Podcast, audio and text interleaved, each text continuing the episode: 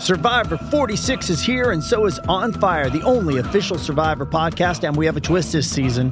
The winner of Survivor 45, Dee Valladares, will be joining us every week. We're going behind the scenes of the biggest moments, the how and the why things happen, and the strategy and analysis you can only get from someone like me, a Survivor winner.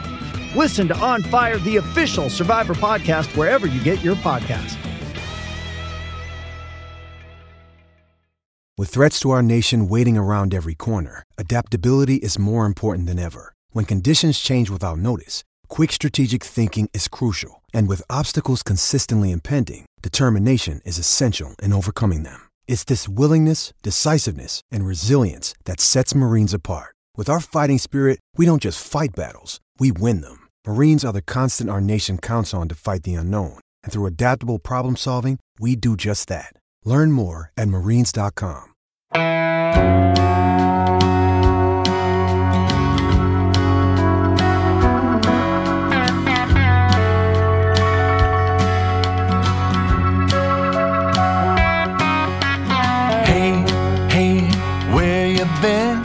Buckeye talk is about to begin.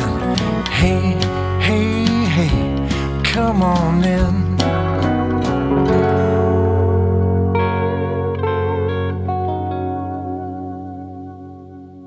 Welcome back to Buckeye Talk. Stephen Means Nathan Baird, Andrew Gillis, and we are, as you're listening to this, one day away from Ohio State's first big game of the season against Notre Dame in South Bend at seven o'clock on NBC on Saturday.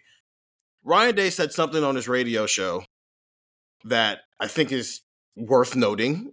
He said that we're planning, we're going to let it rip on Saturday when talking about the offense, and I want you both to give the answer of Do you believe him? Nathan, start with you. I'm inclined to believe him because they saw the result of it. They saw that there was a flaw in the mindset between Michigan and Georgia, right? Mm-hmm. And now, as I mentioned the other day when we were talking about this, I think there is some consideration here for whether or not the mental block of the game, the game, is unique to the game. That could be a part of that. And we'll, I guess, get some more data about that here in a couple months. And Kyle McCord has talked about it and and uh, other people in this program have talked about it that this that the mindset change and the way that they played at Georgia taught them something. So I guess until we're proven wrong, you take people at face value when they say stuff. So I'm inclined to believe it, but it's an easier thing to say than it is to do if you get in a position where you don't fully still trust parts of this offense yet. And I think that's the thing that people should keep in mind that what Ryan Day says philosophically and then can execute with CJ Stroud and an NFL stacked offensive line is different, maybe, than what he can say and then execute with this current offensive line and Kyle McCord still getting his feel under center. I believe him with a limit. I don't know how you want to put it with the top on it. I, I don't know how you want to say this, but he has mentioned enough times this week, enough times for me to take notice, the desire to run the ball and the desire to get a push up front and the desire not to establish hashtag establish the ground game, not get low, fire off, hat on a hat, three yards, cloud of dust type of coaching. I'm not saying that that's what he means, but I do think that he understands the fact that you cannot be getting 2.1 yards per carry in any game or any part of the season and then just go out there and say, you know what, we're just going to, you know, teams know that. That's fine. It doesn't matter. We're going to throw it 50 times and we're still going to beat teams to sleep. Like that, that's not going to happen. So I think when he says let it rip, there is going, I think it might be a little confusing to people because I think some people might look at this and say, Ohio State's going to get out there.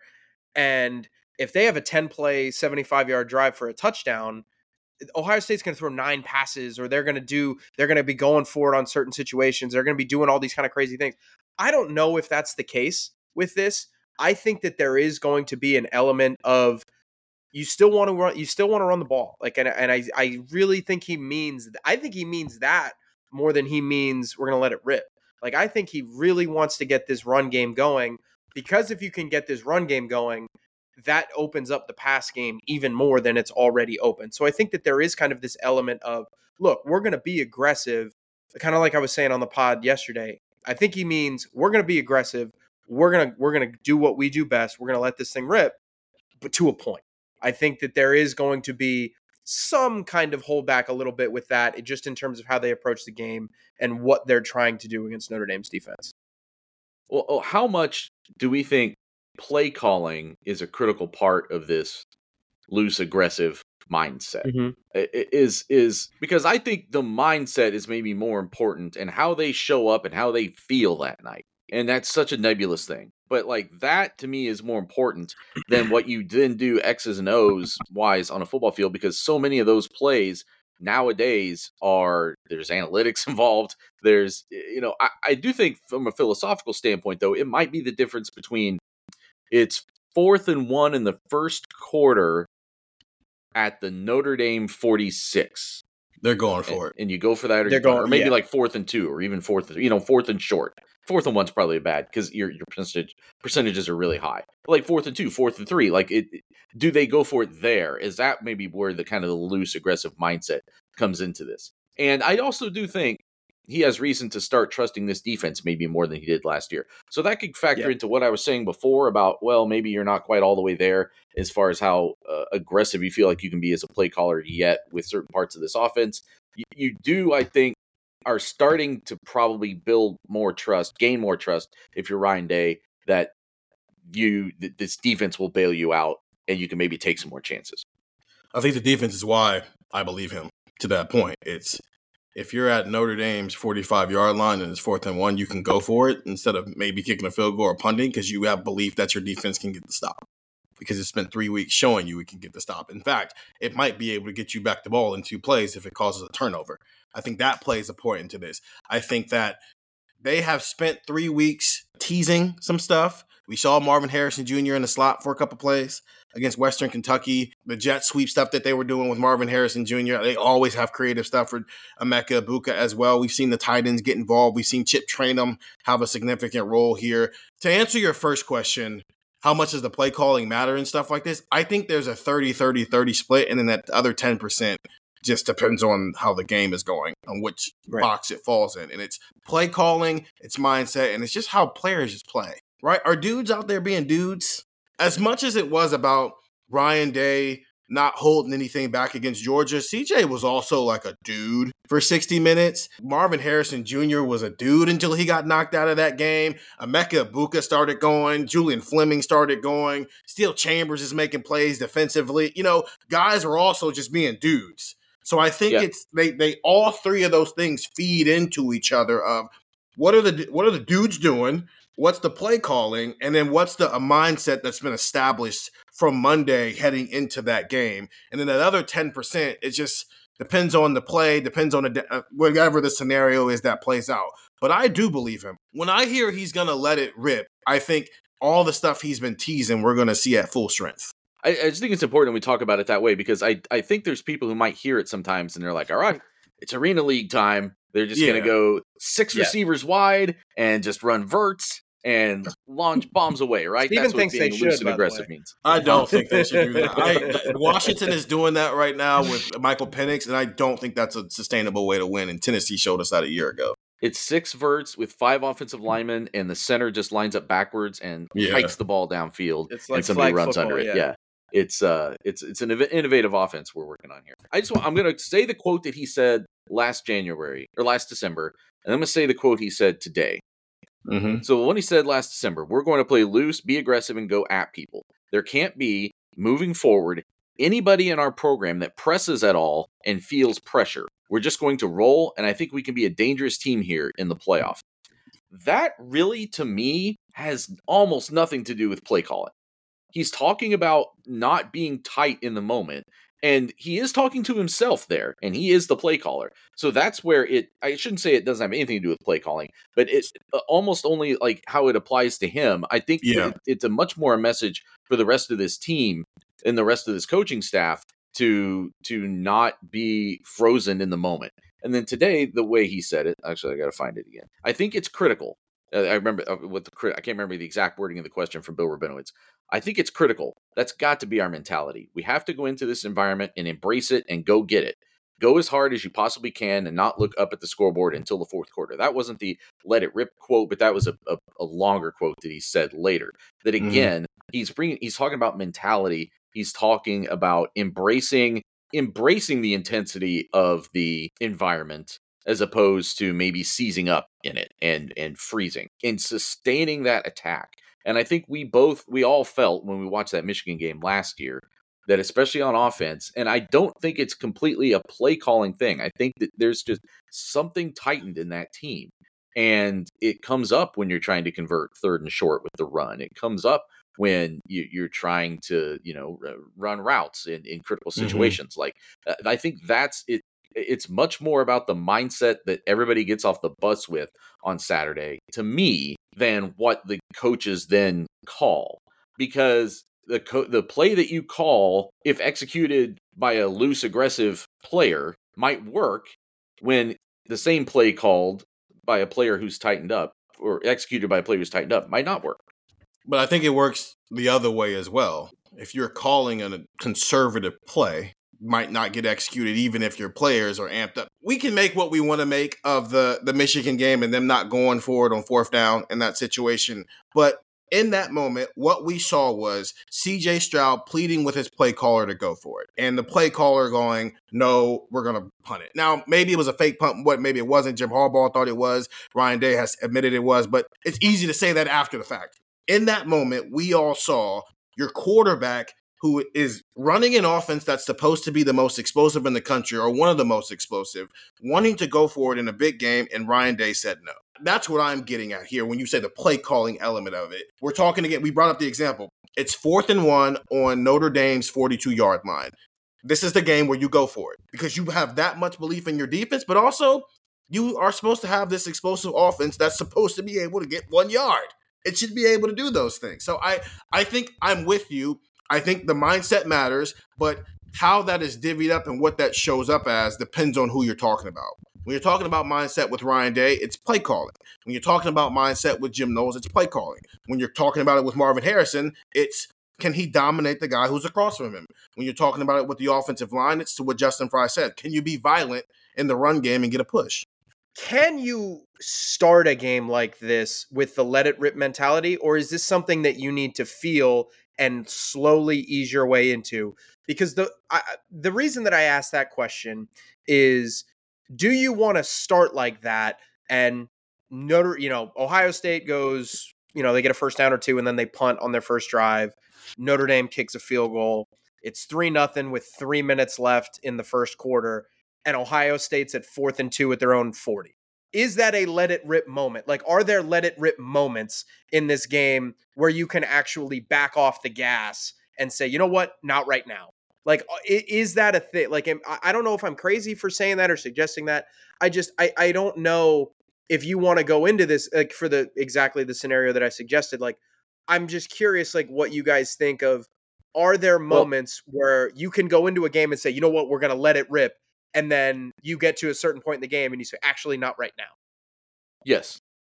Because and that's where again it comes back to what I was saying before that I think it's a lot of this again is the message that comes from the top down. And if Ryan Day today were talking about cuz obviously there's 12 billion people that cover this team and um, all of this stuff gets out there to to the players. If he's not saying it to them directly, they all have social media. They, all know how to use the internet. They're all finding these things that he says because they're broadcast out by all of us. And if he were today, obviously speaking respectfully of Notre Dame, but if he's saying like it's it's critical we don't make any mistakes and that uh, you know we it, it keeps you up at night, those sort of things that he always used to say about like oh you're really you're you're worried about this and that, and instead when he's putting out the message, we're gonna let it rip, uh, we're gonna go get it. Like I think that is the important part of this that you're getting that message to players, and that's the mindset that they arrive with that your coach is not tight. If if your coach is tight, that filters down through the rest of the program. I think if they are getting the the idea right now that Ryan Day is confident and loose and they're well prepared and they're doing all the preparation that they would normally do anyway. I think that's the right combination. And I think that then when it comes into a crucial moment in the game, you can still make a prudent decision, a, a more conservative decision at a at an important time without completely blowing that idea of being aggressive in general and being loose in general. I think it because that's a very specific. Now you're talking a football scenario and whether it's worth it or not. I think it's more what you do when you're trying to set a tone, because the first three plays of the game against Georgia went to Marvin Harrison. It was completion, incompletion, because I think Marvin went in and CJ threw out, which is fine. But then they went to Marvin again, and then they went to Mecca, and then went to Marvin again, and then they went to. Me- but the first drive ended with a punt. They didn't score on the first drive. No. So it's like it, it, it's not always gonna. I'm the just because you're aggressive doesn't mean you're gonna always end up with a touchdown. But it set a tone for how Ohio State was going to approach that game. We're going to be aggressive, and it eventually paid off because they never backed down from that. And you can be aggressive with the run game too. If you're a run first team, if that's how you're dominant, and you come out the gate in your first seven play, they were like this in 2019 against Michigan they came out, and I think their first four or five plays were runs to J.K. Dobbins, runs to J.K. Dobbins, runs to J.K. Dobbins, and it set a tone that we're not going to let our foot off your neck with J.K. Dobbins, and he ended up with 200 plus yards in that game. So it, it's it, when I when it's aggressiveness we're talking about, it's leaning on the thing you do best and not letting the other team have any rest from that. Right now, it's the passing game, and it could it'll always flip depending on what your personnel is on a given year. But I think again, as long as we're making getting the proper context here, Yeah, the passing game had real separation from what Ohio State could do with the run game that night at the Peach. Bowl because TreVeyon Henderson was walking around with that crutch that had the little knee rest that if you looked at it from the right angle, on. yeah. Yeah, if you looked at it from the right angle at practice, it looked like he just had his legs severed under the knee. It was kind of freaky the first time I looked at it. Uh, he did not. He has all of his legs. Um, so he's not playing. Miyan Williams was dressed, and I can't remember if he touched the ball, but he was not. he scored. He Chip played one drive. He scored that touchdown where it was like, well, all of Miyan Williams' value is in that one Right, goal okay. line touchdown, and then we didn't see him again. That's right, and then he did not return. Right, and um, you know Chip Trayanum was there and available, but he actually people remember was banged up down the stretch last He year. was. Uh, that Michigan game came, and it, so I don't know what his full capability was. And then you were down to at that point Dallan Hayden, who had looked pretty good against Indiana and Maryland, but had not been on the field against anything. So you know what I'm saying? Like th- that Yeah. context, it played into also why they had to prioritize the pass so much that night. I don't think that's Ryan Day's first preference.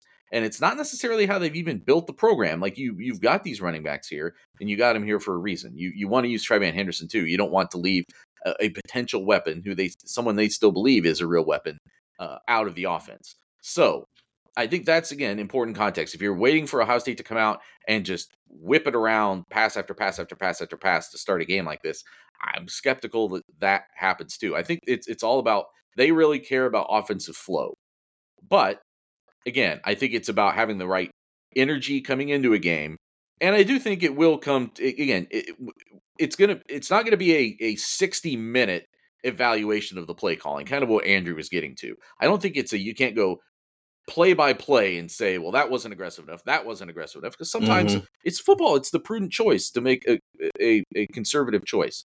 But I do think there probably will be in a game this potentially tight a handful of times where you can later go back and scrutinize and be like, oh, you know what? If they if they take their shot there, who knows what happens? Who's the first play call for? Oh, probably TreVeyon. TreVeyon. Unless it, unless or, or maybe like a you know uh, actually no I, I might take that back. I think it Uh, might be Marvin. From the might slot or from the boundary? He From the said something to he said something today. Oh, of course, yeah, boundary, boundary. They're not. Okay. I think the This is first time we these are the boundary I- I- boys. Yeah, yeah, it is. Yeah, they're not. The first thing they're going to do is no. I do think the first time they take a shot, Marvin might be in the slot though, and I think they might motion him in there. That would be again. That I, I asked Ryan Day today about the balance that you're trying to strike between like building an offense and getting a flow on offense through these first three games when half the Mm-hmm. time or for part of the time you didn't even have an established starting quarterback yet, and then also knowing that you probably had to like keep a little something back for a week like this. And I don't know that he like gave. It wasn't a amazingly insightful question. I don't know if he gave a great answer, but later he was asked about, or actually before that, Bill Landis had the first question, asked him about Marvin Harrison Jr. in the slot. And the answer Day gave was more like, well, teams are kind of taking that away. But the premise of the question was, you haven't really done it as much as we thought maybe Mhm. you would have by this point. And I think that that would be an interesting thing to come out and throw at them. But I think Notre Dame is probably aware that that's an option on the table. Everybody's been writing about that for for six months. Uh, My inclination is just to say TreVeyon because I do think they really want to establish the run, and and it is true if you're Ohio State and you come out and truly do establish the run against an opponent, then it is bombs away probably against uh, Yeah. what, what's a defense supposed to do? Now you're sagging guys up and you've got no chance. And it's it's it makes it harder to give that you know extra coverage on Marvin with the safety and stuff like that. But I, I do totally see the importance potentially of coming out mm-hmm. and being more vertical with it right away. Like, you know, get the, you know, because your guys also are good enough that maybe you don't have to set up things with the run quite the same way. I, I see both philosophies Has to there. set up the run. Yeah. I, I think there's a chance here that because I understand the TreVeyon established the run thing, but I keep going back. I keep thinking about the first thing they did with CJ Stroud in that Minnesota game was a bubble screen to get him a completion, to get him in the game.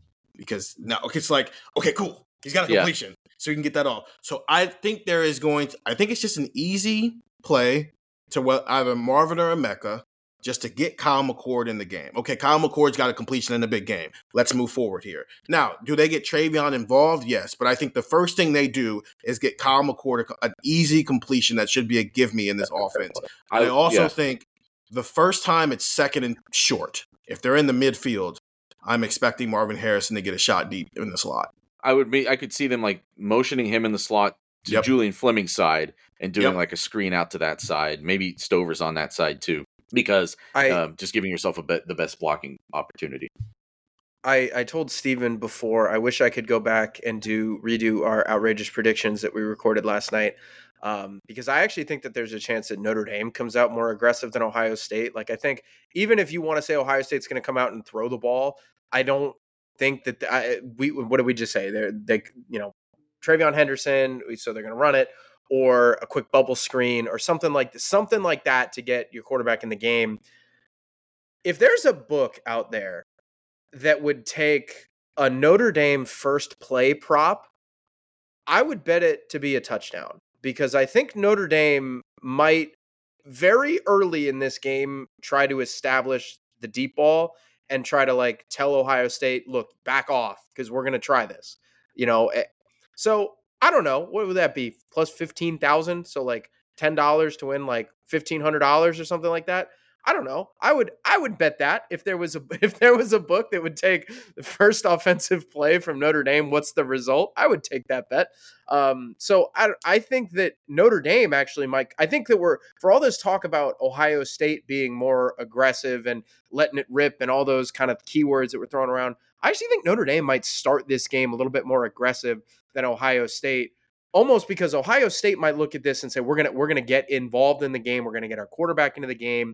I'm not saying that you know Ohio State's gonna run the ball three times to start the game, but I think Notre Dame might come out and just start throwing punches and you know trying to tell Ohio State in in a manner of speaking, look here we are and and we have a quarterback that we're not afraid to use. So I, don't know. I, I think that there's a chance that like early on, and I think this will kind of come back to equilibrium over the rest of the game. But I think early on, Notre Dame might be more aggressive, and uh, Jared Parker. That's a really tough name because it's spelled really weird. It's Yeah. G E It's spelled Gerard.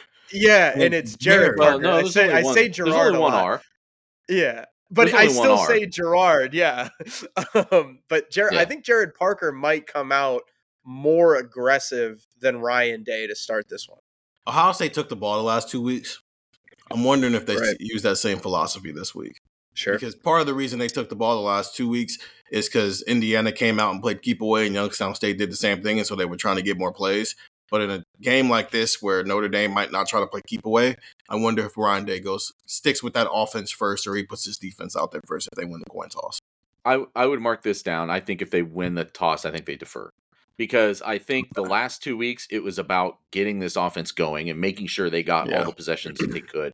And I think this week it would be about game winning strategy. And I think, especially with the confidence they're building in this defense, I think they think of this as a, a big game winning strategy for them. That if they have the ball to start the second half, that if they get the ball back at the end of the first half with any time on the clock, they got a shot to get to sneak one in. I am. I think I agree with that. I think Ohio State defers, and I think Notre Dame takes it because Oh, they Yes, they wanna be a great- because then yeah, yeah, it all because- yeah. no, no, no. I'm saying if Notre Dame wins the the Oh. toss, they won't defer. They'll just take the ball because I don't think.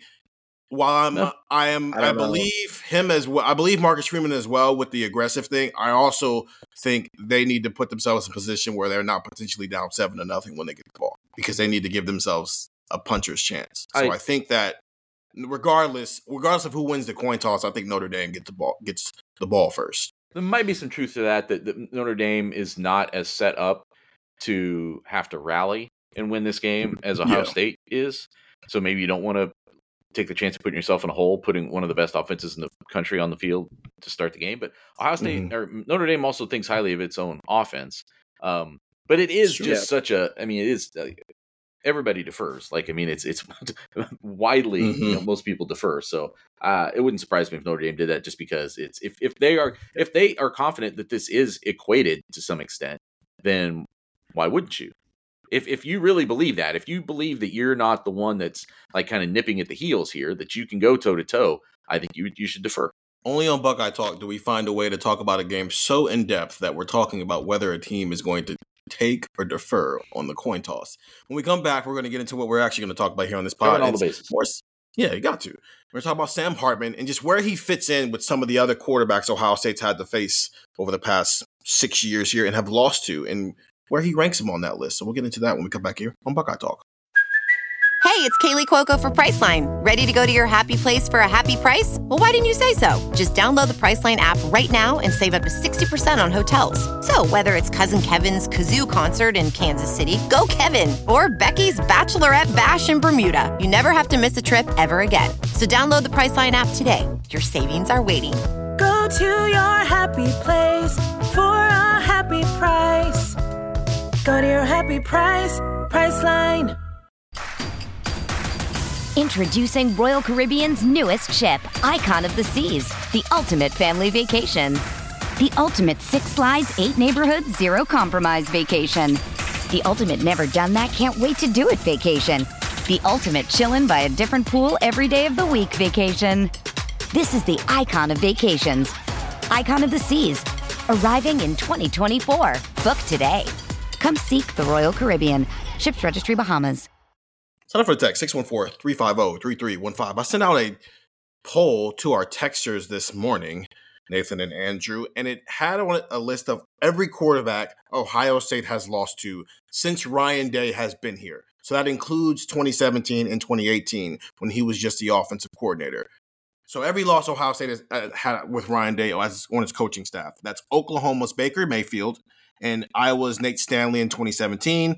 That's Purdue's David Blough in 2018. That's Clemson's Trevor Lawrence in 2019. Alabama's tw- uh, Mac Jones in 2020. Oregon's Anthony Brown in 2021. And Michigan's Cade McNamara Mara in 2021 as well. JJ McCarthy played in that game, but he only threw one pass and he didn't start. So Michigan's JJ McCarthy in 2022, and then Georgia's Stetson Bennett in 2022 as well. And I asked you guys, and I asked the Texers to tell me where Sam Hartman would fit in on that list, just from a pure talent standpoint, not how they performed in that game, because the lesser talented guys kind of performed better, at least the numbers part of it in that game. So just pure talent of a quarterback, those 10 guys.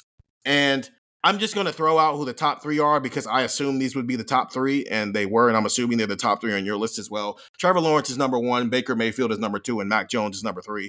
In some order, is that your top three as the three guys who were also first round draft picks? I Yep. I would I put Stetson Bennett above Jones. Cool. Really? That's fun. Dude won a He lot was of really games. good man. though last year. Yeah, he was He really won good last year. That's fun. So that's fair. Well, Stetson Bennett was fourth amongst the testers, and I also had him fourth. So I, I'm you're not far off there. Well, Andrew, where'd you have Stetson Bennett? Just for, we're talking about Stetson again. I do declare. I'm not gonna do uh, it. I'm not gonna do the the, the accent. I can't do it. Sorry, guys. I do declare. Uh, I had Bennett fifth. Okay, so the Texers had Sam Hartman fifth, and below him, right below him at six was JJ McCarthy. Seventh was David Blough. Eighth was Anthony Brown. Ninth was Cade McNamara, and then Nathan Stanley, who threw five touchdowns against Ohio State's defense, a defense that had Nick Bosa for all for like what like seven plays before he got ejected with a targeting call. But Nate Stanley was tenth on that list. The reason I'm giving it all out because that's not the point of why I did this. The fact that they have Sam Hartman in the middle. Where did you two have Sam Hartman from a pure talent point in a list like this? I had Sam Hartman fourth on my list. When I say this, I think we also kind of need to look at this like we look at the college football playoff rankings some years, where it's like Alabama, Georgia, Ohio State, and then some like random team, like some random fourth team who you're like, oh, well, they're clearly not as good. Like, there's very clearly a tier break here. Like, I think it's disingenuous to say that there's the there's equal distance between one, two, three, four, five. Like, I, I just I don't agree with that. I think it's one, two, three, and it's probably like one a little bit of a less of a gap to two, a fair gap to three, and then a big gap to four. I can give you um, the gaps. I can give you the gaps. Yeah, Look, like Trevor well, Lawrence was, gonna, was yeah. the clear number one. His weighted rank was 1.46.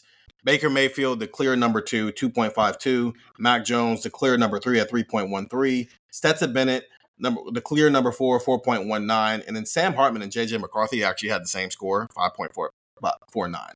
And then there's like a two point gap in between five and six, and then the rest of the list.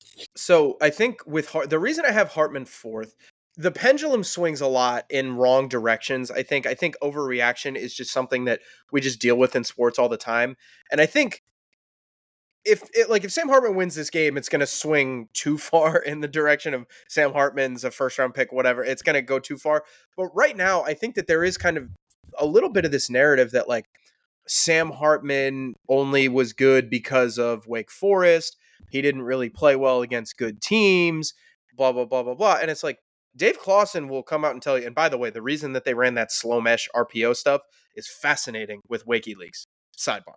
But Sam Hartman, like, and Dave Clawson will tell you that Sam Hartman and Wake Forest offense, they only ran that like type of slow mesh where you're like kind of walking towards the line of scrimmage they only ran that like a quarter of the time. Like it wasn't like that was 90% of their playbook. So Sam Hartman is not just kind of this like one trick pony who has kind of been doing this for a while and now all of a sudden he's playing real football or, or whatever. Like Sam Hartman's really talented and he throws a really good deep ball. And he's done that last year. Like Wake Forest was like, I think 12th in average yards per attempt last year of uh in passing. And and that includes having like the triple option teams in the top in the top 10 because like a pass for Air Force is a trick play. So Wake Forest w- was pretty good and and they air the ball out a lot. Like if you watch that Clemson game, Sam Hartman, eh, you can think a lot of Clemson, but Clemson's defense had some talent and Sam Hartman played really really well against Clemson last year. So I think Sam Hartman's really good. Like I, I, I think that there has kind of been this narrative that like I, don't know what we can say about him as a pro, but as a college player, I, I just really like Sam. I think that he throws a good deep ball, as evidenced by his stats right now. He doesn't make a lot of dumb mistakes. He doesn't have an interception thrown through four games. Now, I understand they haven't really played anybody good. That is fair. Um, you know, the best team that they've played is NC State. But I, I don't know. I, I, look at Sam and I'm like, man, like this guy's really good. And I think that he's a really good college player. And I think that, you know, you can kind of look around the, like if I personally, I think that if Sam Hartman were at Ohio State, I think that he'd be starting over Kyle McCord right now. Like I, I really like Sam Hartman. I, I think he's really good. And, um, you know, I, I'm not saying it's, you know, a huge difference between he and Kyle McCord, but uh, that's kind of just for perspective. That's how how highly I kind of value Sam Hartman. Nathan, do you agree with that? I have Hartman sixth, uh, beneath uh, Bennett Jones and McCarthy, mm-hmm. and mm-hmm. some of that is deferring a little bit to the guy who actually has won games of this magnitude before in in JJ Mhm. McCarthy, even though um, he obviously was playing with a superior team to what um, Sam Hartman was getting to play with at, at Wake Forest. Um, just to because one of the things that comes up with Hartman, it, it's it's the offense that he played in, and it's also people look and when you when you see 23 interceptions in two years, sorry, 25 interceptions in two years, that kind of jumps off at you, right? Like we're used to seeing Ohio State quarterbacks throw five, six interceptions a year, but it's it's skewed by the volume of passes that he's thrown. You have to take that into account. You know, as, as much as we think of Ohio State as being a strong quarterback, strong receiver program, they run the ball so much that they don't really have a lot of high volume passing. You know, CJ Stroud, I think, attempted uh, not a whole lot of passes last year. I get you the exact number. But um, compared to what you know, Hartman did 861 attempts in two years, and Stroud was 355 last year. So if you double that, you're you're barely getting into you know Stroud- 700. Well, no, no, something. no, no, no. CJ Stroud in his two years as a starter, 389. eight- I'm sorry. yeah, three eight hundred and thirty passes. Because you got to remember, they kind of chucked it around in twenty one. Yeah, yeah, yeah. Especially, I mean, the Rose Bowl jacked that up. Yeah, that's end. true. Um, it was 441 in 2021. So yeah, what what'd you say that total was? His total in two years was eight hundred and 830. For sixty nine Right. percent completion percentage, and he only threw twelve interceptions. So this is where it comes back into like, well, how much is it the how much is it the quarterback and how much is it the system? But when you so when you fact when you correct that for the the volume, um, 25 interceptions and 861 attempts over two years for Hartman is 2.9%, a 2.9% interception ratio. And Stroud, 11 interceptions and 830 attempts is 1.3. So Hartman is twice as likely to throw an interception on any given pass as CJ Stroud was. That's not that's that's bad math in some ways, but you see where I'm going with that. That I think there is a, a uh, Sam Hartman to me is a good football player. He's a good quarterback, but I think statistically it's more it's always been so much more about volume. Now he is off to a much more efficient start to this year. 13 touchdowns, no interceptions. And on the flip side of that, I think they've played one defense that I thought was very good at all. And I thought NC State had some dudes up front. I was not impressed with what they had in the secondary from the game that I saw. And I still think that until Sam Hartman, now, the, now having said that, you can go back and look at games in his career and say, oh, he's not the reason they lost that game. Like, I think there was a game against Clemson one year. They lost in double overtime to Clemson, overtime or double overtime, I can't remember. And I think he was like 20 of 29 and no interceptions. Like he's had some some moments in his career that uh, oh sorry, last year against Clemson, double overtime. They lost 51 to 45. He was 20 of 29 for 337 yards, six touchdowns, no interceptions. Now, that's not peak Clemson anymore. But if he can come out and do something like that against Ohio State, Ohio State's in trouble. I just think that Ohio State defensively can disrupt him more than that. part of the reason I wanted to do this exercise was I think there is a line of guys uh, once these rankings figured out of here are the guys who beat Ohio State and they're at least 40 45% of the reason why they beat Ohio State. Trevor Lawrence in that Fiesta Bowl, the 67 yard run in this first half is where momentum started to shift, but then he also made some other plays along the way. I mean, Baker Mayfield's entire Heisman campaign started in Columbus with the way he played in that game while also planting a flag in the middle of Ohio Stadium. DeVonta Smith is the reason number one, and he's reason number two, and he's reason number three that Alabama did what it did to Ohio State. Reason number four is Ohio State was missing some key pieces on that defense because that was COVID year. You can make a case that reason number five is Mac Jones was just super efficient, and he was that entire year. He was a Heisman Trophy can- finalist that year as well. And then I also had JJ McCarthy above Sam Hartman because I think JJ McCarthy made plays last year in that Ohio State Michigan game. As much as it was about Ohio State giving up some explosive plays, as much as it was about Ohio State only scoring three points in the second half, JJ McCarthy lived up to the bargain and did his part to help Michigan win that game as well. I think that top five has a reason for why they beat Ohio State. They have a case.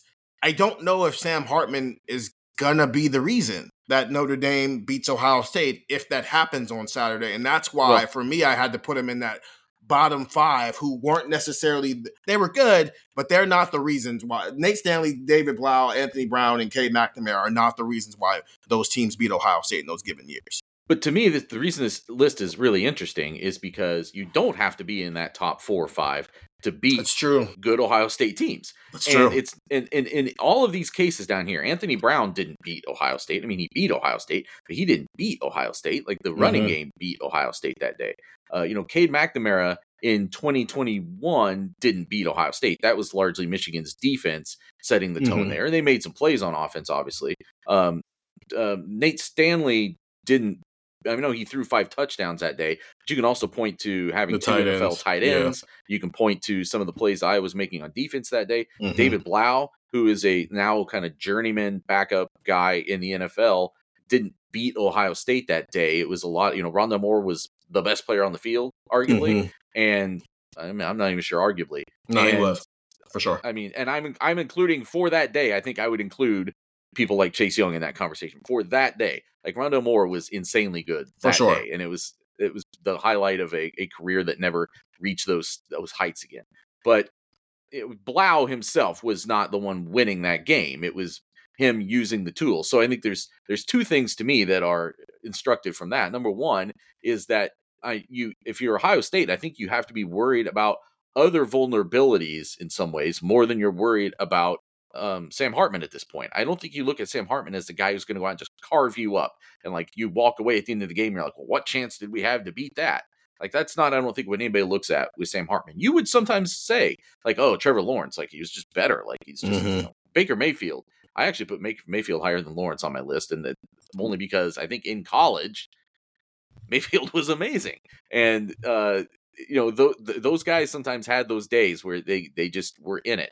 I don't think anybody expects Howell to be able to do that, but if if your offensive line is so vulnerable that you can't get your own offense going the right way, if we were uh, misled by what we've seen defensively these first three games, and especially against the run, if Notre Dame starts gouging you out, the things we were saying before about Ohio State trying to establish a run, Notre Dame probably tried to do some of those same things, and the same concepts apply. If Ohio State has to start overcorrecting against the run, that leaves them vulnerable downfield. Like it's, I, I think if it's the conversation we've been having all week about not wanting to put too much on Kyle McCord's plate in Mhm. terms of making him have to be the hero. And I think if what makes well the reason Ohio State lost to Purdue and to Iowa and to Oregon had very little to do with the play of the opposing quarterback.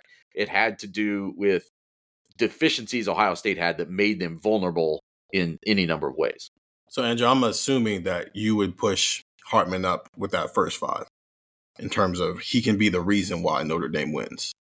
Yes, but the the thing the thing for me was that like when I when I looked at that list, I was like those the top three quarterbacks pretty clearly could beat Ohio State like if they had to by themselves.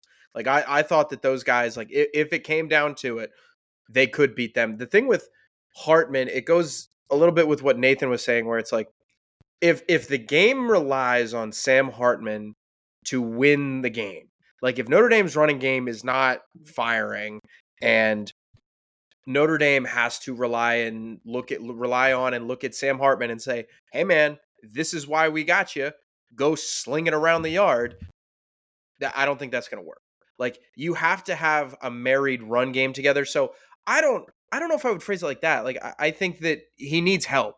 Like Sam Hartman is not one of those guys who walks out there and he's just going to beat Ohio State because he's Sam Hartman or he has the ability to do that. Like he needs some help. So I, I don't know if I would phrase it like that. I, I think, frankly, that if Notre Dame can run the ball effectively, effectively, then Sam, then you might look at it and say, "Oh, Sam Hartman beat Ohio State." But those two things have to happen, I think, for that to for for us to be having this conversation on Sunday. So, is Audric Estime Hartman's Rondale Moore or Noah Vedral in this situation? Oh, situation? he's he's not his he's not his Rondale Moore. I wouldn't Okay. say. I mean, Uh, that's I mean, also Rondo like, Moore like was a Rondell Mill touched All-American. God that day. Yeah, that was a different level. But just what he A little needed- bit, yeah. You know what I'm saying? But just the concept of what he is, Rondale uh, Moore, touch, Rondale Moore touch. Dude, God there is a highlight day. of him oh, being oh, tackled I, I know, by I've three it. Oh, people, yeah. and somehow it ends up in an explosive play. I don't know how he did it, but you you get what I'm getting at here, where it's like Rondale Moore touch. God. Hartman might, if they win on Saturday, Hartman's going to have the stats, just like all these quarterbacks did.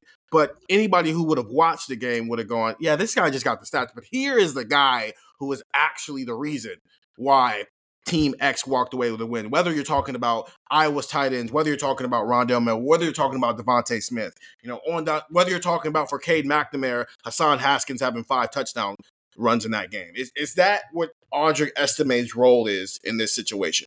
maybe, but to beat a team like Ohio State, Batman has to have his Robin.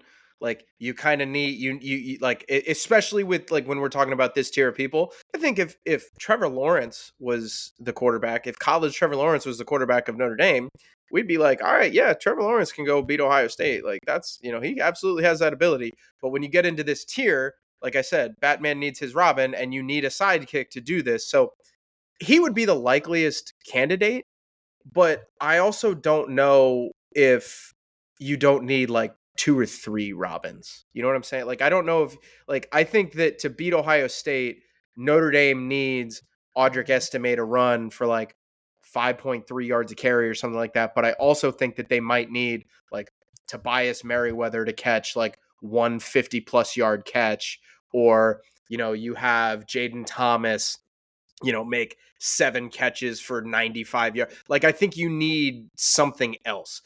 Just now, if Ohio or if Notre Dame had like Emeka Egbuka, okay, then then I can say, yeah, that's a that's a one-two punch that can do this. I just don't know if Estime, unless like unless we're talking Notre Dame does what they did to Clemson last year. You know, Clemson. I mentioned this on a pod before this week. A Clemson front that had two first round picks, a third round linebacker, another fifth round defensive end. Like, unless you think Notre Dame's going to do that to Ohio State's defense, which I do not, then I think you need some kind of other tertiary option if if Notre Dame's going to win this one. I, to me, also, it's I, I like I like to estimate things I've seen from him on film. I think he's a uh, he's got both like some some grind to him, but also like that that burst that that you want to see. And he, I, I think he's a, a pretty good runner.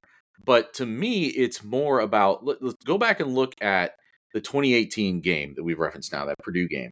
Ohio State had two sort of season long issues that year and it was the defense. The defense was just like the worst Ohio State defense in the last. I mean, like I like ever. Like it was a really bad uh, by Ohio State standard, bad defense. I'm not telling anybody listen to this anything they don't know, and they'd like me to stop talking about it right now. But also, there were some offensive, as much yards as that offense put up that year. There were some little foibles that it had, like or little problems that it had, and the red zone was one of them. And Ohio State had chances early in that game to get in the end zone, didn't do it, and it opened the door for the avalanche that came later when Purdue just kind of got its head up and things just started rolling in its favor. And that's the kind of the thing I have in the back of my mind for this game is that if the if Notre Dame can exploit what is still a not settled and completely uh, functioning offensive line for Ohio State, if Notre Dame exploits that in some way and it costs Ohio State points early in a game where it should have built a bigger lead, now you've left the back door open and you're vulnerable to losing this down the stretch. That's kind of what I have more in my mind. I don't know that it's necessarily that I look at outside of maybe what Hartman could conjure in just like the best game of his career. I don't look at necessarily anybody else on that from that skill position group for Notre Dame and and think, oh, that's a guy that is just going to toast you. Um, but as we also saw in 2021 with Oregon, as good as those running backs were, it was really more of a schematic thing that was able to pick out a vulnerability again and attack it. And I don't think we see that schematic vulnerability right now for Ohio State's defense. But this is the kind of game that would maybe expose it more um, than any of the first three that they played. I think that brings us full circle. I think the top four, whatever order you want to put them in, Trevor Lawrence, Baker Mayfield, Mac Jones, Stetson Bennett went toe to toe with the best Ohio State had to offer. Uh, Now, 2020, I, I'm gonna obviously it has an asterisk because we're dealing with COVID, but that's real world stuff. That's not strictly just a football thing. Everybody was dealing with that. But those four guys beat really, really good Ohio State teams whose flaws weren't the reason they lost. They just lost because they had a they just they weren't the better team that day. And that happens sometimes when you're playing big boy football. Six through nine, excluding Sam Hartman, they beat Ohio State because they took advantage of something that had been a problem for Ohio State all year long, combined with they had somebody else who was a teammate of theirs who also came along in a way that was dominant. As I mentioned earlier, touch God. Whether it's Rondale Moore doing it to the highest of you could possibly do it, or Hassan Haskins in the five touchdowns, Noah Vedral breaking for runs, but they all all as much as it was about them, it was also about something Ohio State wasn't doing. So that's where I think Sam Hartman comes in. I think Sam Hartman is a good quarterback. You two think Sam Hartman is a good quarterback. But I think all three of us agree that he isn't in that group where they can be he can beat an Ohio State team that doesn't have an inherent flaw. Which brings us to the Ohio State point in this. Does Ohio State have an inherent flaw that Sam Hartman can take advantage of? Well, like I said, I think it's just if Ohio State can't maximize what it is offensively. I, I don't think Mhm. defensively right now. I look at Ohio State and think this team is is has an opening that seems obvious to me.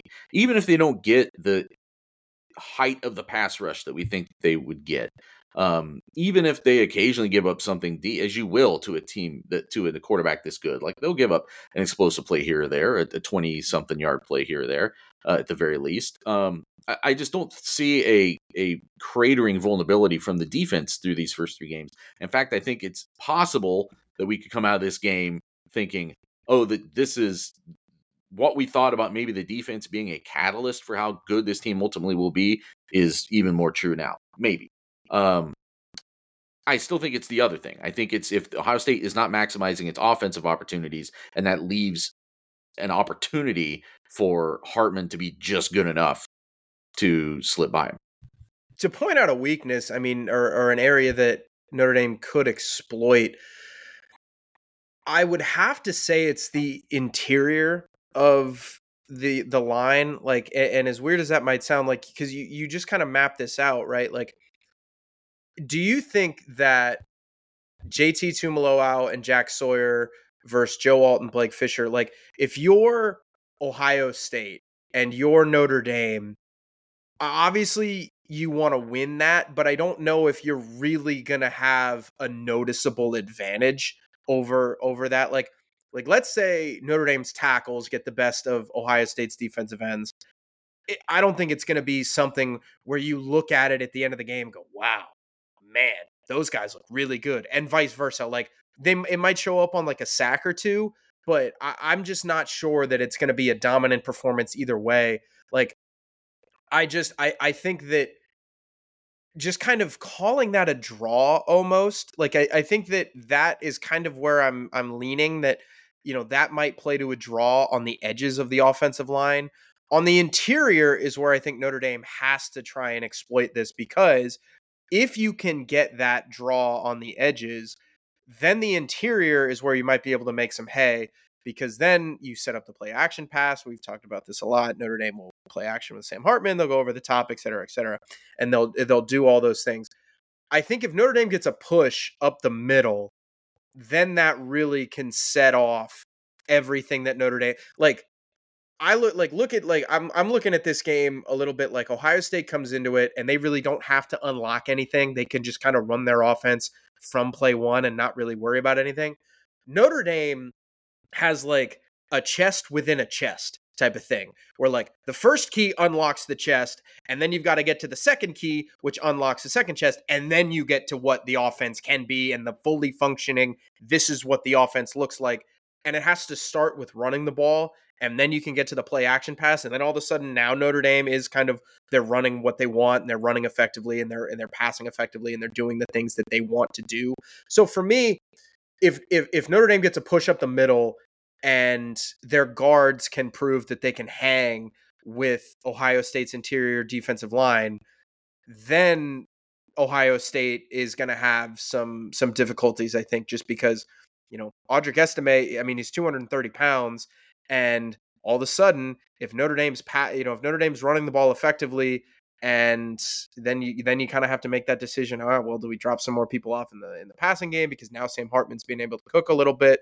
or do we have to put guys up because 230 pounds? I don't like 230 pounds running full steam at you is a really tough thing to stop. So I, I don't know. I, I think the interior is where I would look and say, if that is won by Notre Dame, Ohio State's going to have some issues. Okay, per usual with the Friday pod, it's time for Nathan and Andrew to say goodbye for a little bit. They'll be back though. It's Tishu time. I think this is this one's going to be very interesting because there's a lot of good prop bets out there. There's a lot of stuff to talk betting wise with this Ohio State Notre Dame game that just wasn't on the table the first three weeks just because of the level their opponent they were playing. So when we come back, Nathan and Andrew will be gone, and Tishu will join me here on Buckeye Talk.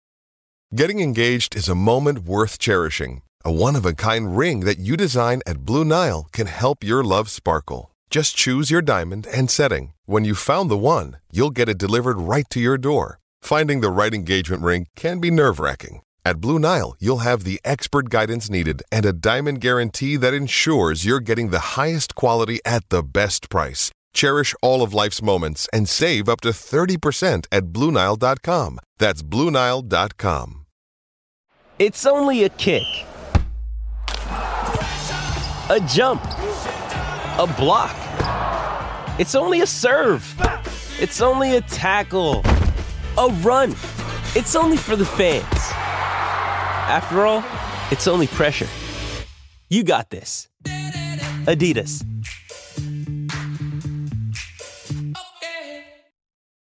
And we're back on Buckeye Talk. Stephen Means and Tishu is with us. And Tishu, we actually have a real game to talk about, which means we've got a boatload of bets. You teased people on Twitter that you have four for us. So let's start there. Four best bets for Ohio State versus Notre Dame this weekend. Yeah, I, I did. I tweeted it. Got got a great response. I think people are, are excited for this game. Excited to to have some action on it as well. Uh, I spent the afternoon kind of combing through DraftKings and FanDuel to see what kind of piqued my interest because you know as I've talked about before, there's generally not a ton of value betting you know just the game side or the game total um, mm-hmm. on these on these high profile games. I would lean to Ohio State minus three like that. This is actually like as close as I'm going to get to to betting Ohio State. Uh, mm-hmm. You know, laying points with Ohio State with the small of a spread. I project the game at five and a half. But the angle that I'm going to take here the more I thought about this game, the angle that I'm going to take is I'm going to take the Notre Dame team total under 29 and a half. Uh, I, I, can't remember if that was on FanDuel or DraftKings, but it was it was available on, on one of those books that that pretty much everyone has. So that's Notre Dame team total under 29 and a half. I project them at like 25 ish points, which in football scoring probably is going to be like a 24. Uh, so that that's my first bet. So let I'll get your thoughts there, and then I'll, I'll rattle off these these other props that I like. so okay, I am I am living out on an island then with my I, will tease it because they, they don't know it yet, but I, I why why so high on Notre Dame? And I don't even know if it's high, but it, it's in general. Why is Vegas and you? Because you just said your line is what five and a half. So yep. why is this game being viewed as so close? even though we know what the talent gap is between these two programs. Yeah, I think I think a couple of things. I mean, and I, I tweeted this earlier today, uh, Thursday afternoon as well. Like, I think there's this perception that Ohio State hasn't played anybody, and somehow because Notre Dame played Navy on national TV uh, and played at NC State, that that's somehow like that much better than what Ohio State's done. Mm-hmm. Now, I will say, you know, by my numbers, NC State is the best opponent that either of these teams have played, no doubt about it. However, though, you know that that's the great thing about you know my motto is I can opponent adjust and and grade performances according to you know how good or bad a, a team is. And I, I, tweeted earlier, Youngstown State is better than Central Michigan, who mm-hmm. um, Notre Dame beat you know 41-17 last week. They're better than Oklahoma State. So I, I say that to to put into context, like if Ohio State had beaten Oklahoma State 35 to 7, everyone would be like, man, Ohio State it's awesome. But because of the name on the jersey was Youngstown State and mm-hmm. they're an mm-hmm. FCS team, just because people you know aren't familiar with it, they just dismiss it, and and the numbers don't indicate that that's accurate at this point. That makes me feel better about what my game score is because the, the, aspect of beating, not really beating up on an FCS team the way you maybe you should have beaten up on an FCS team. is maybe hurting Ohio State going into this game. And I am wondering, and this is off the cuff, Ohio State goes in here and handles its business. Let's just say it, it, wins, and it wins in a way that's let's say they win by 14 points. How does that change perception for Ohio State in some of this betting going forward if we see the offense that we were expecting to see anyway? Yeah, I so that that's a good point with the offense. I, that's that's kind of the other piece of this. I think is that most people tuned into the the opener against Indiana and and saw the the Youngstown State game, and then like after those two games, which keep in mind they were still trying to figure out the quarterback situation, so Mm-hmm. the offense wasn't smooth or, or in a rhythm, and I don't I don't even think the quarterbacks knew who was going to be the guy from series to series. Last week that wasn't the case. You know, you don't want to make too much of one game, but I I did think there was a noticeable difference in just the rhythm that the offense had with Kyle McCord, understanding that he's the guy, and and I think he played better, and I think even when Devin Brown got in, kind of knowing his role, he played better. You know, he Mhm. made he made that great touchdown throw to Carnell Tate. So I think the offense is in a much better rhythm. So getting back to the point here, I think this is the the low point of the Ohio State stock. I, I often talk about betting in terms of like being a you know a day trader. I'm buying the Ohio State stock this week because I think after this week it's going to go back to a premium price and and it's going to be hard to find value on Ohio State moving forward. So that's best bet number one. Best bet number two. So I found some props here that I like. You know, Miyan Williams, for all intents and purposes, is the number three back now. I know Ryan hmm. Day didn't want to go that far this week when you guys talked to him, but one thing that Miyan Williams does is he's a t- touchdown vulture, and when That's they get true. in the red zone, he's the guy that they force feed. So I'm uh FanDuel had Miyan Williams anytime touchdown. So if he if Miyan Williams scores a touchdown at any point in the game, plus two ten odds. So better than two to one odds here that Miyan Williams scores a touchdown. I think Ohio State's going to be able to move the ball, and I think when they get in the red zone, Miyan Williams is probably the guy they're going to turn to because he's you know shown a propensity to be able to punch those things in the end zone. So I, at two to one odds here, I, I really like that. I do too. I think that is. I think we. I think we we talked about this earlier on Buckeye Talk. That's kind of his role now. It's. I, I, I don't. I don't think it's a. I think TreVeyon Henderson is running back one, Mhm. and then running back two just might depend on the scenario, whether you want to go chip or Miyan. I like that bet a lot as well. What's bet best bet number three? Number three. So again, I the more I've thought about this game, and like I do think Ohio State's going to cover, but you know, again, it's about finding the best value from that angle. And one angle that that I did like here, I just Ohio State's my number two ranked defense now in the in the country, behind Mhm. only Georgia. And using just the on field data, you know, opponent adjusted, accounting for the fact that they've played who they've played, Ohio State would be the number one defense in the country. So I- I really just think, you know, I've watched all of Notre Dame's games uh, except Tennessee State, but I, I do think they're going to have a hard time scoring. So we've got a Notre Dame team total under. I like Sam Hartman under one and a half touchdown passes at plus 135 odds. I, I think I think Denzel Burke is, is playing at an All American, you know, at, at the very least an All Big Ten level, but I think an All American level at, at corner right now. As long as Lathan Ransom and and Josh Proctor are are healthy and you know doing playing their roles, I Yeah. I, I think this Notre Dame team is going to have a hard time putting points on the board. And I, I really struggle to see a scenario where they score 30 on Ohio State. So I, I, I'm going to take um, I'm going to take Sam Hartman under one and a half touchdown passes here. I just want our listeners because we're gonna make our game picks after the break here after we're done with Tishu. I want our listeners to know that Tishu is not alone with some of his thinking on Notre Dame. And you'll find out more later on in this pod why that is the case. I am not as in on Sam Hartman as on Sam Hartman as maybe some other people are. Best bet number four.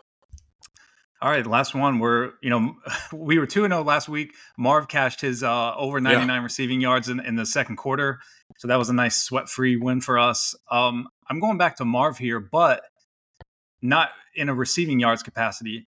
Marv to score two plus touchdowns is plus three eighty.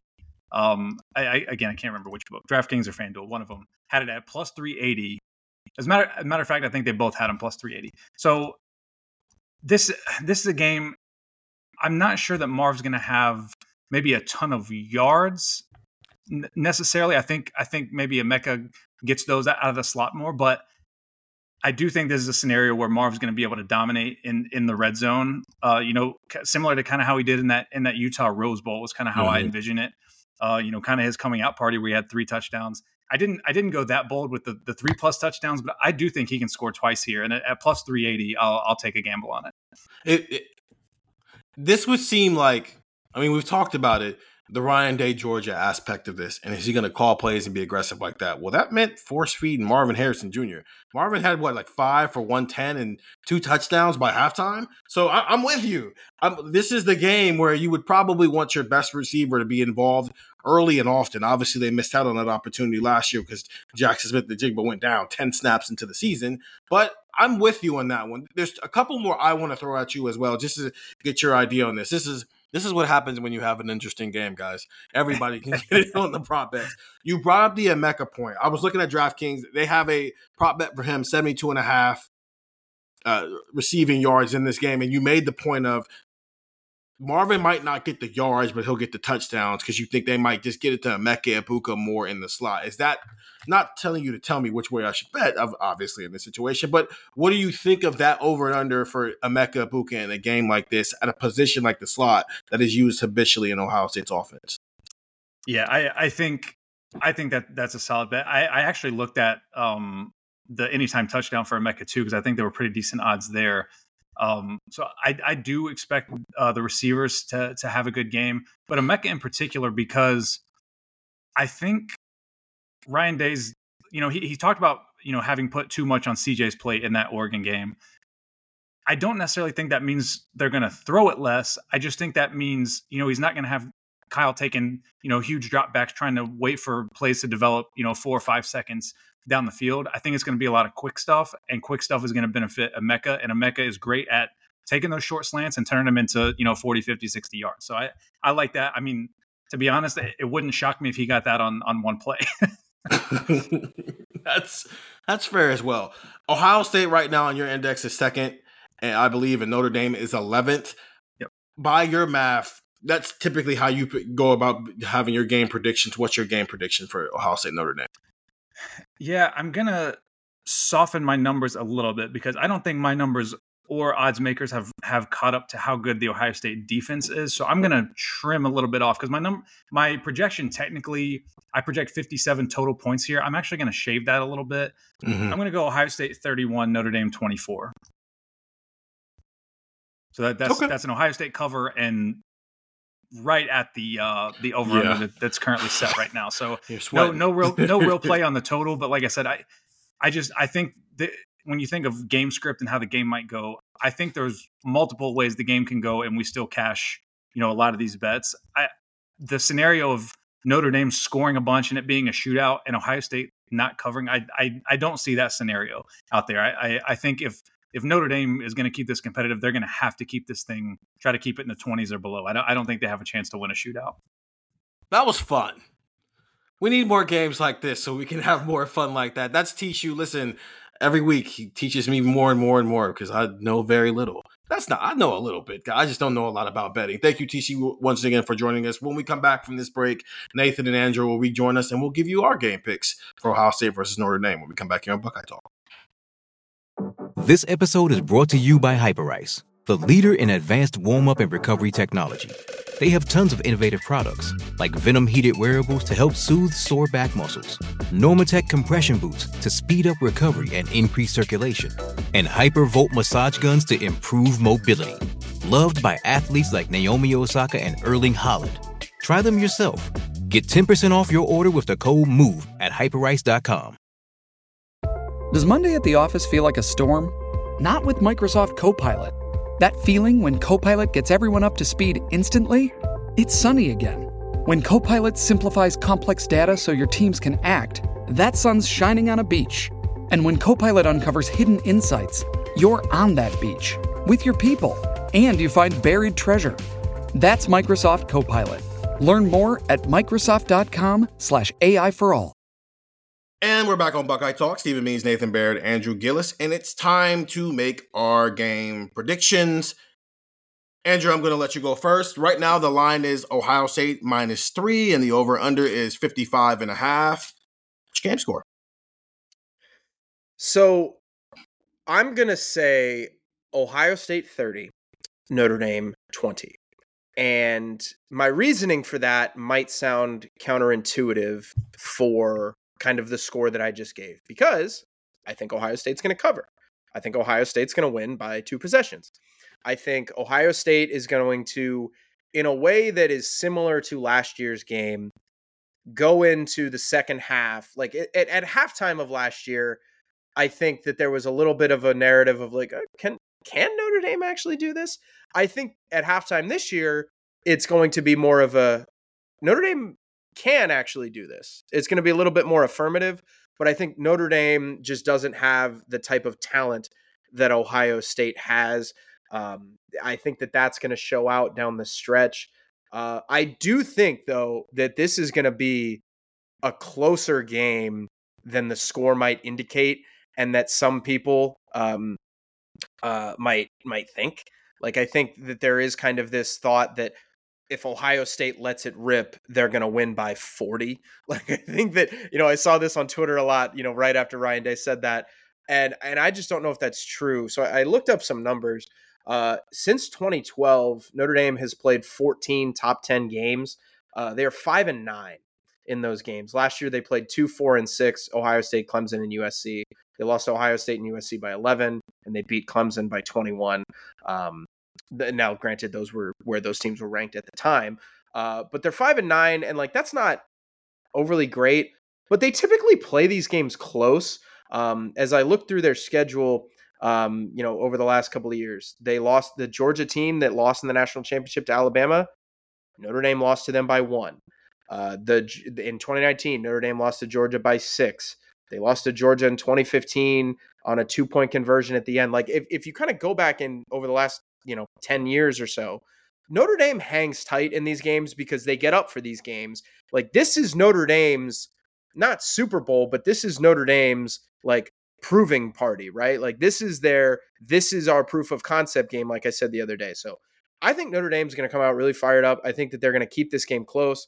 Marcus freeman has kind of proven in like a year that you can think he might not be a great coach. You can think that he might not have what it takes to last at Notre Dame, whatever.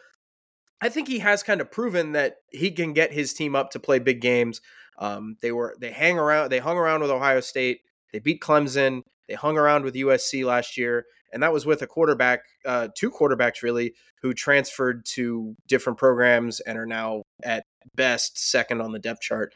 Um, so I think Notre Dame's going to hang around this one. Ohio State's going to get a late score in a uh, in, in, an otherwise one possession game to make this one look a little bit worse than it is. But I think this one's going to be really close.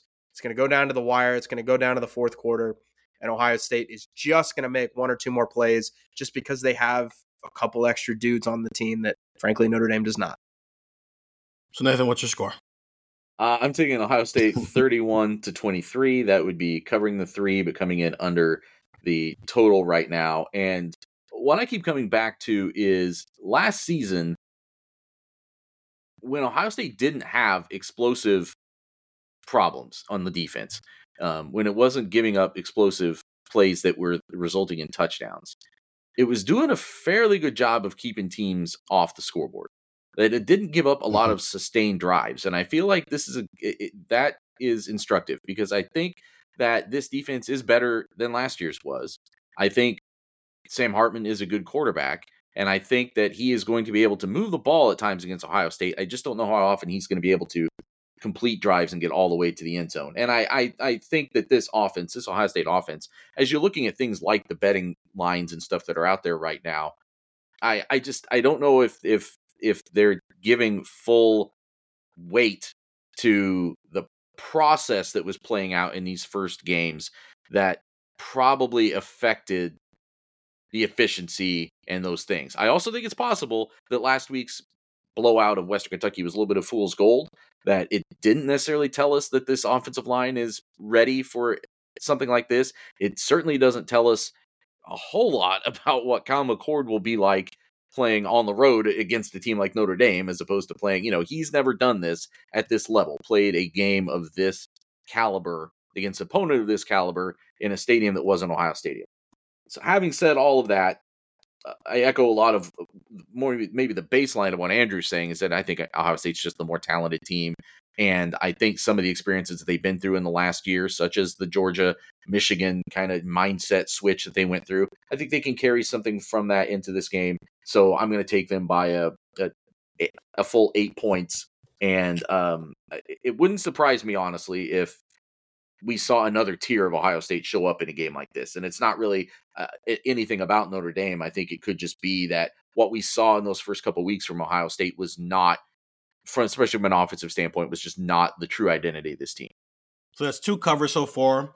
Well, one person taking the over, another person taking the under. I'm also going to take the over, and I'm going to take Ohio State to cover. And but I'm not with you guys. I think you guys are creating a much more competitive game than I am. I'm going 45 to 13 and it's because Ohio State's offense, when it's rocking on all cylinders, eventually has that quarter where it just goes Golden State Warriors third quarter mode, where it's just like a barrage of points.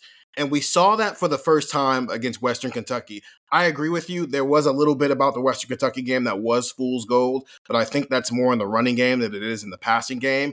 And but I don't think the barrage of points they had in the second quarter is fool's gold because we're five years into Ryan Day being the head coach here, and that's always been the case. There's two games that come to my mind with why I picked the score that I picked. And it's 2019 Nebraska and it's 2021 Michigan State. And in both of those situations, with Nebraska, it, there's a lot of similarities there. Now, Nebraska wasn't undefeated going into that 2019 game, so they had already disappointed us a little bit. But there was this thought with Nebraska going into that year that, okay, they played Ohio State tough the year before that at Ohio State. They've got Adrian Martinez, this young quarterback who might be ready to take that next step. Here comes Nebraska finally ready to live up to its end of the bargain in the Big Ten West. And then Ohio State went in there and it was a hurricane in the first half and they never looked back. And the game was over before you even blinked. The same thing happened in the 2021 Michigan State game. That was a top 10 matchup, maybe top five at that point in 2021. And Ohio State came out, blitzed them early, and they never looked back. And I thought that Michigan State team was really good. They just could not keep up with Ohio State's offense whatsoever, and they could never bounce back from that. I think that's on the table with this Ohio State Notre Dame game where it's this defense is just up for it. And whether it's JT Tuimoloau, Mike Hall, Jack Sawyer, Denzel Burke, keep the names listing. Somebody does something in those first two Notre Dame drives where it gives Ohio State the ball and now they're up 14 to nothing. And I've always said this the scariest place for a team who is not one of the, maybe the three best teams in college football to be in is down 14 to nothing with Ohio State getting the ball back. Because now you're in danger of this game being over. And I think that scenario might play out where Ohio State jumps on them early, scores twice. Maybe the defense creates a turnover, and now it's a 21 point lead before we even look back. So it's not because I don't think Notre Dame is any good. I think they're a quality team. I just think Ohio State might pounce on them early, and Notre Dame won't have anything to be able to answer with it with. So 45 to 13 for me, that's Ohio State covering, and that's me taking the over as we see Ohio State's offense be what we've expected it to be for a couple of weeks now, but we're actually seeing against a quality opponent. So that's three covers for Ohio State, two overs and one under. Those are our picks for the Ohio State Notre Dame game. Ohio State playing in South Bend at 7:30 on NBC and Peacock. If you want to watch it on stream, you can see it there. So those are our picks here on Buckeye Talk. This episode is brought to you by Pepsi Wild Cherry. Pepsi Wild Cherry is bursting with delicious cherry flavor and a sweet, crisp taste that gives you more to go wild for. Getting wild may look different these days, but whether it's opting for a solo Friday binge watch or a big night out, Everyone can indulge in their wild side with Pepsi Wild Cherry, also available in Zero Sugar. So grab a Pepsi Wild Cherry and get wild. So let's wrap this up. Any, it's Friday as people are listening to it. We're at the end of the week. The next time we talk will be after the game. Any just lingering thoughts that anybody has of things they're interested in as we head into Saturday's game? Floor is yours. We sh- we we should let people know um, this, this is my first time going to Notre Dame Stadium since I was trying to remember the other day. We are talking about this with some other guys on the beat before Wednesday interviews. I don't remember what year it was. I was helping cover Purdue and went up there because they used to play every year. Uh, but it's been well over I think a decade since I've been up there. So it, so I, was, I was Sam Hartman still in school? no, he was not yet. He was not yet quarterbacking Wake Forest at the time. Um, but uh, they are kicking everybody out of that stadium immediately. Like you get, I think, maybe an hour after the press conferences end, and you have to vacate, and you can't do stand-ups. I don't think from inside Notre Dame Stadium. I think I saw an alert that we got or Seriously? something like that.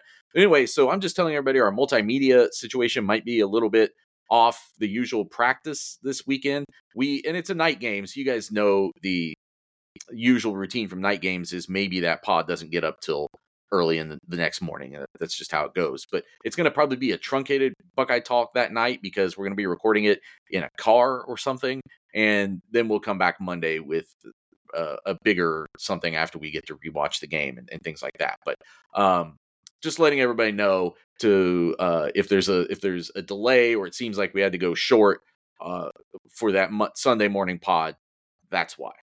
Blame Notre Dame. That's a fair point. That's true. It might be like a 20 minute Buckeye talk, and then we come back Monday morning with a more in depth view of things. Andrew, anything else you want to get Yeah, off your chest? Any well- announcements, public service announcements here? Well, no, no. I mean, we'll be at Mylan Graham's game on Friday night. There you go. um, In in Fort Wayne. Um, so subscribe to the text. Uh, it's a great time to sign up. Uh, you know, you get. Uh, I'm trying to mimic Stephen here. It's a great time to sign up. You get two weeks free. Uh, you know, we want to recommend it right now because again, you're going to get all of our updates from Ohio, one of Ohio State's potentially next great wide receivers. Uh, so Stephen and I will be on the sidelines um, for that game. We will be giving you updates from that, and then obviously 24 hours later, we will be uh, staring at the Golden Dome and touchdown Jesus as we cover Ohio State. Um, so that's my announcement. I have a question for Stephen, and not to keep people longer than they should be here. Buckeye talk. I'm just curious, like, because Stephen Stephen said over the course of the week, and and it obviously culminated with him predicting Ohio State to win by 32 points. I'm just curious, where would you rank of the 12 teams that Ohio State is scheduled to play? Where would you rank Notre Dame? Ooh, that's a really because really, really because I think that this is going to be really illuminating as to what you think of Ohio State the rest of the season. I think Michigan's better. Okay. I think Penn State is better. Okay. My opinion of Wisconsin has waned a little bit. I think that's more about Luke Fickell getting his second shot at Ohio State in his own back well, not his own backyard, but at home than it is about Wisconsin being good enough. I think Mhm. they're the third best team on their schedule. Okay.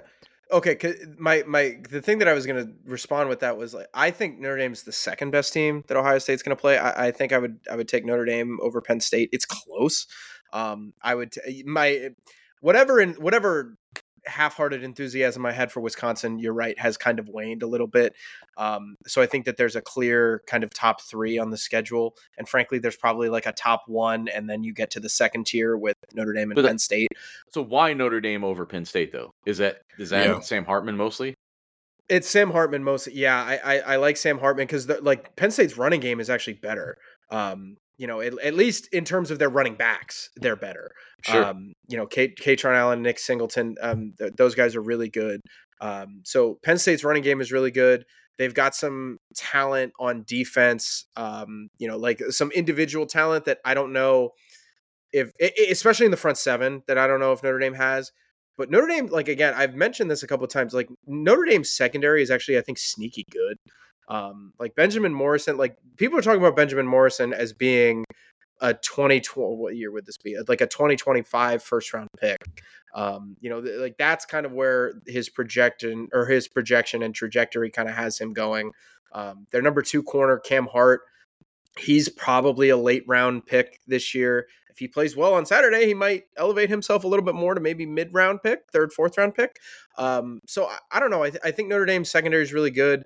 And i think joe alt's the best tackle in the country I think that they just kind of have some some dudes on that offensive line that that Penn State does not have.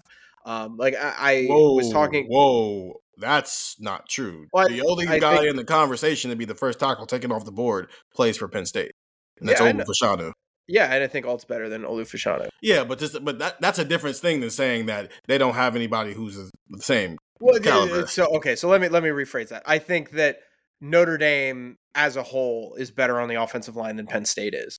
Um, so and and the thing that I would say the the reason that I asked that question to Stephen was because like I don't know if like if Notre Dame does go out there and lose 45 to 13, like if Stephen's right and he's throwing a celebrity or not a celebrity, if he's throwing like a party in the uh in whatever I car won't we be have, doing that. the I don't care. lot I don't Notre- care that If much. it's 45 13, you deserve to have your little 10 second moment. No, sun. because that's not the same as the party I threw when Ohio State scored 45 points over in the first half. Because okay. 'cause that was just more about getting an outrageous prediction correctly. I don't care that much. I mean, That's I'm, fair. I'm just, But- I'm non-biased in who actually wins the game. No, no, that that's not what I'm saying. I'm just saying like you got the score correct. You Oh. got the you got the like you you actually you accurately predicted Ohio State to score 45 and Notre Dame to score 13. That's what I Mm. meant. Yeah. Um my my like I don't know if if that happens, I don't know how much I would think frankly like I still think Notre Dame's like a top 12 team in the country. Like I still think that they depending on how this game goes, they might be a top 10 team in the country. And like if Ohio State wins this game big, like I don't know, I think that that says more about kind of how far ahead of the pack Ohio State is. Again, it kind of reaffirms that. Then it says that man, maybe Notre Dame's just not that good. Like I, I don't know. Like I like if Ohio State wins this game by four touchdowns, I'm not going to look at Notre Dame and be like, oh well, maybe just Notre Dame wasn't that good, and we have to really wait till Ohio State plays Penn State. I I, I just kind of look at this and I'm like, man, Ohio State just might be a war machine this year. Like that's kind of the way that I looked at it, and I was just curious as to your opinion because if you thought Notre Dame was fourth on your list, that I think that that score would make a little bit of sense, um, or at least more like that would make more sense to me. Um, you know, but that yeah, I'm I'm in, I'm intrigued to see kind of what happens um, after these two game after this game is played with both these team seasons. I think that it's a combination of I don't believe in Sam Hartman that much. And as the week has gone on, I was kind of shocked at how much I didn't believe in him, Nathan, when we did that Mhm. Monday pod. And that belief hasn't gone any higher. I don't know if it's gone lower, but I just don't I don't believe in them that much. While Kyle McCord, I think there's room for him to continue to get better because this is only start number five for him in his career and number four of the season. While I just think Sam Hartman is what he is.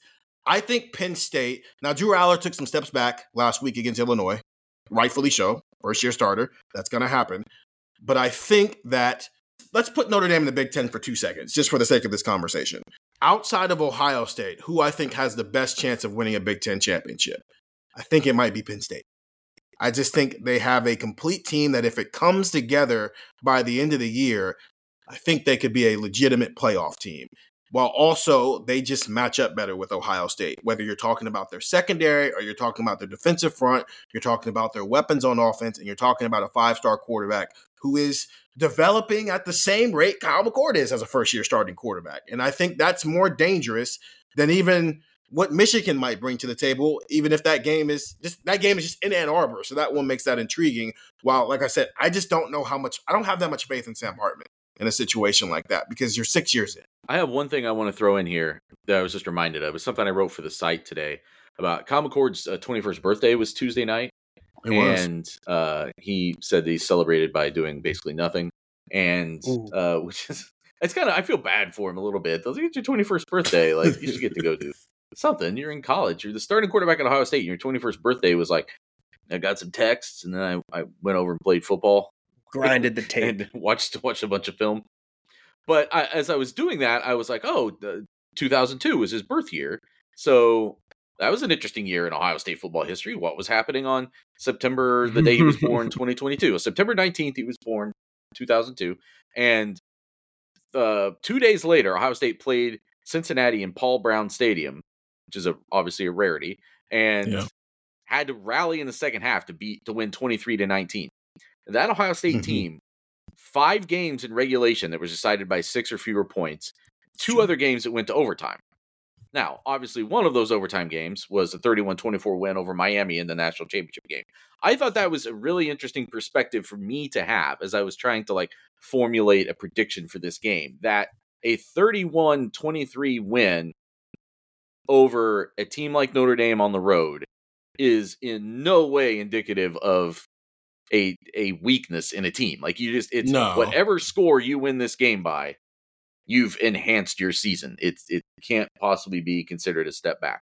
So I, I kind of had that on my mind. I almost picked a little higher score, and I I just I, I don't know that I I think Ohio State's going to give up a lot more points than this. I think this defense might be for real, but I just I had that in my mind that like maybe people we're in going to get into now the Big Ten part of the season. There's some other teams in here that could be little nuisance teams, and you know Maryland, who knows? Like they're kind of annoying. Rutgers isn't losing right now somehow. They're three and zero, oh. so like uh, who knows what's going to happen in, in, games like that? But just like th- that that that stat stuck out to me that like how many games that season were so tight and yet that team still gets to stand up so tall at the end. Ryan Day was also saying some other things on Wednesday, or I'm sorry, Thursday in his, his Zoom call about what was the quote that he said? To leave a mark at Ohio State, you win games like this. So as much as we were talking about him before, you know, saying we're going to let it rip, we're going to, you know, loose and aggressive, loose and aggressive, loose and aggressive. I think that also has been imposed on them this week that, you know, yes, you're highly ranked. Yes, you're, uh, you've won things in the past. You, you were pretty good last year, but it's, this is how you make a mark. Like this is your legacy is, is on the line here a little bit. And we've, there's so many guys in this program that are third year guys, fourth year guys that we think are moving on to, to better things after this year, higher, higher level of football after this year. And they only get so many shots at this. And I think that's another message that Ryan Day has been trying to get across to them that this is a, a, a this is a pivotal game. I, well, yeah. I hope. I was going to say uh, if Notre Dame does lose to Ohio State, like if if Kyle McCord goes in, I hope he's able to like maybe we can just like pretend that his birthday was like or Sunday, or maybe his friends he's can just pretend that his birthday was Sunday. I don't can have a night. I feel yeah. bad whenever somebody doesn't do anything on their he, birthday. He Everybody care. should do something on your yeah, birthday. He, he doesn't care at all. That, that, I understand, but like maybe just, okay, you know. if, if if you don't want to like go nuts and go party, I don't know, take him to a nice restaurant I don't know, do something to celebrate. Whatever you find fun, do something to celebrate that's not work. Yeah. It's all my common core. Nathan, the logic you have for this Notre Dame game, I think that I almost want to copy and paste everything you said and then put it in my voice and then use it in a few weeks when they play Penn State. Because that's how I feel about that game. Because you're right, that, that Tressel team in 2002 had a lot of close games, but also Tressel ball. You know, that's that plays a role there. But I don't know if this is a matchup that Notre Dame can keep this close. While I think that of the three teams on the schedule where I feel like coming into it, that's going to be a, a, a interesting matchup. Notre Dame's the one that I think is most likely to just Ohio State wins it going away, while the other two, just because of what the environment is or because of what the matchup is, those two games might be close. I'm speaking about the Michigan and the Penn State games. We will all be there in South Bend, looking at touchdown Jesus, watching Ohio State play Notre Dame, 7:30 on NBC and Peacock. Ohio State, Notre Dame, top 10 matchup, first big game of Kyle McCord's career. For Nathan Baird, for Andrew Gillis, I'm Stephen Means, and that was Buckeye Talk.